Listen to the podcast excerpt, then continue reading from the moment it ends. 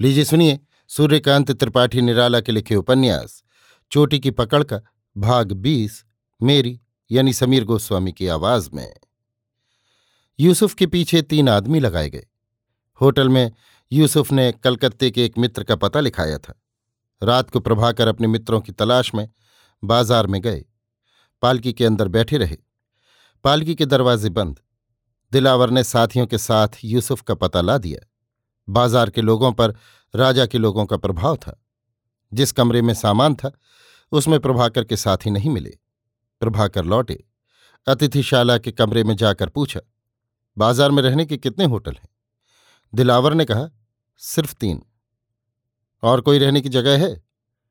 और रंडियों के मकान हैं? निश्चय करके प्रभाकर ने पूछा, क्या नाम इस आदमी ने लिखाया है? शेख नजीर कलकत्ते का पता दिलावर ने लिखा लिया था।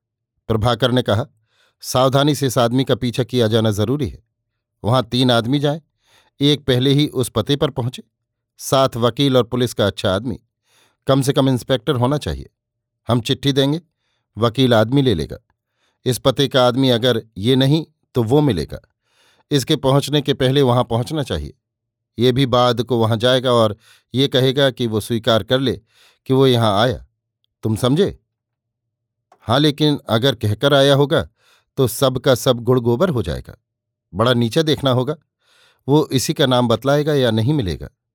ये सरकारी आदमी है, वो भी होगा। इस तरह न बनेगा। अभी आप कच्चे हैं, बाबू। हम होटल वाले से कह आए हैं। कल वो इनसे, इनके एक रिश्तेदार का नाम पूछेगा। अपने मन से पूछेगा, जैसे साले का नाम या मामू या मौसी का। इन्हें जवाब देना होगा। अगर जवाब न दिया तो कहा जाएगा कि ये राजा के सुपुर्द किए जाएँगे। ये गलत नाम बतलाएँगे। इस तरह ये गवाही पक्की हो जाएगी। फिर कलकत्ते का हाल मालूम कर लेंगे। राजा भी सरकार के हैं। अगर उन्होंने बात न मानी तो इनसे इतने सवाल किए जाएँगे कि होश फाख्ता हो जाएँगे। दिलावर की बातों से प्रभाकर को खुशी हुई। सिर झुका लिया। कहा, आप लोगों से बहुत कुछ सीखना बाकी है। मन में कहा, काम उस तरह भी पक्का था। झूठ से कहाँ बचाव है? बाबू, आपकी शराफत के हम कायल हो गए। आप हमें अपने आदमी मालूम होते हैं। हम ही आपके साथ रहेंगे। छोटी सी तनख्वाह में ऐसी गिरह लगानी पड़ती है। नहीं तो लोग बिना शहद लगाए राजा को चाट जाएँ। अब आप आराम कीजिए। प्रभाकर लेटे। रात का तीसरा पहर बीत रहा था। सवेरे होटल वाले ने यूसुफ से एक रिश्तेदार का नाम पूछा। यूसुफ चौकन्ने हुए, मगर मामला तूल पकड़ जाएगा सोचकर अपने रिश्तेदार का नाम बतलाया। होटल वाले ने यूसुफ के दस्तखत कराए। यूसुफ ने बिगाड़कर दस्तखत कर दिए। फिर कलकत्ते वाले जहाज़ के लिए रवाना हुए। खबर लेकर उनके पीछे तीन आदमी लगे। बहुत से यात्री थे। उन्हें मालूम नहीं हो सका कौन उनकी गर्दन नाप रहा है। कलकत्ते में उतरने के साथ उन्होंने अपने नाम के साथ जो पता लिखा था, उस पर पहुँचने के लिए एक आदमी तीर की तरह छूटा। पहले दर्जे की बग्घी किराए की की और जल्द चलने के लिए कहा। उसके दो साथी रास्ते पर यूसुफ को तीसरे दर्जे की टूटी बग्घी ठहराते हुए देखकर पूछताछ करने लगे, कहाँ जाना है? जनाब कहाँ से तशरीफ़ ले आए? मतलब जवाब लेना नहीं, रोके रहना था। यूसुफ सस्ते भाव चढ़ना चाहते थे, जल्दबाजी नहीं की। एक बग्घी वाले से तय न हुआ, दूसरे के पास चले। आगंतुकों ने स्थान का नाम न सुना था, जरा देर करके आए थे। वे दूसरे के पास गए साथ साथ ये भी गए। यूसुफ ने कहा, तालतला हाँ बाबू, बग्घी वाले ने जवाब दिया। क्या लोगे? डेढ़ रुपया। वो क्या है थोड़ी दूर पर? डेढ़ रुपया बहुत है ठीक ठीक बतलाओ। अरे साहब, हम भी साथ हो जाएँगे, क्या बुरा है? तय कर लीजिए। आप बड़े आदमी हैं, पीछे बैठिए। हम आगे, पिछौड़े रहेंगे। आधा आप दीजिए, आधा हम। बात यूसुफ को जच गई। पूछा, आप लोग भी वहीं चलेंगे? जी हाँ एक ने कहा, कुछ दूर और चलना है, पैदल चले जाएँगे। कहाँ से आ रहे हैं?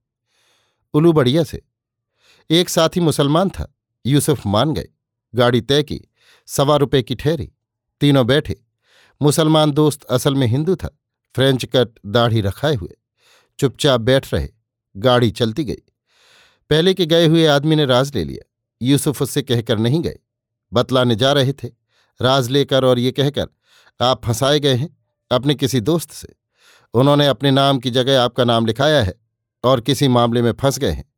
अगर आप हमारे पूछने का राज उन्हें न दीजिएगा, वे कहाँ गए थे? क्यों फंस गए? किससे किससे मिले थे?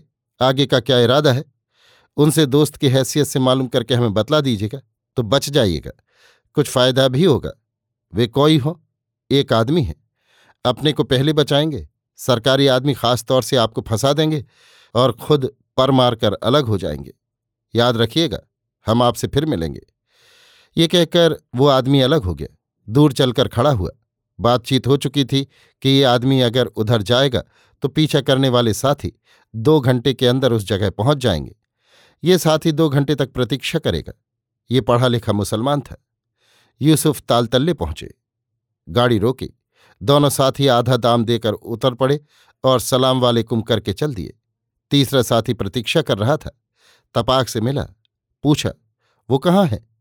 साथ आया है, एक ने कहा। राज मिल गया? फंस जाएगा? अब इसको कौन छोड़ता है? यहाँ जड़ जमानी पड़ेगी, एक ने पूछा। मानी बात है? उस मुसलमान साथी ने कहा। गुंजाइश है? बहुत, पहले वाले ने कहा। तुम्हारी किस्मत खुल गई। मुमकिन गहरी रकम हाथ आए। अभी आप सुन रहे थे, सूर्यकांत त्रिपाठी निराला के लिखे उपन्यास। चोटी की पकड़ का भाग बीस मेरी यानी समीर गोस्वामी की आवाज़ में।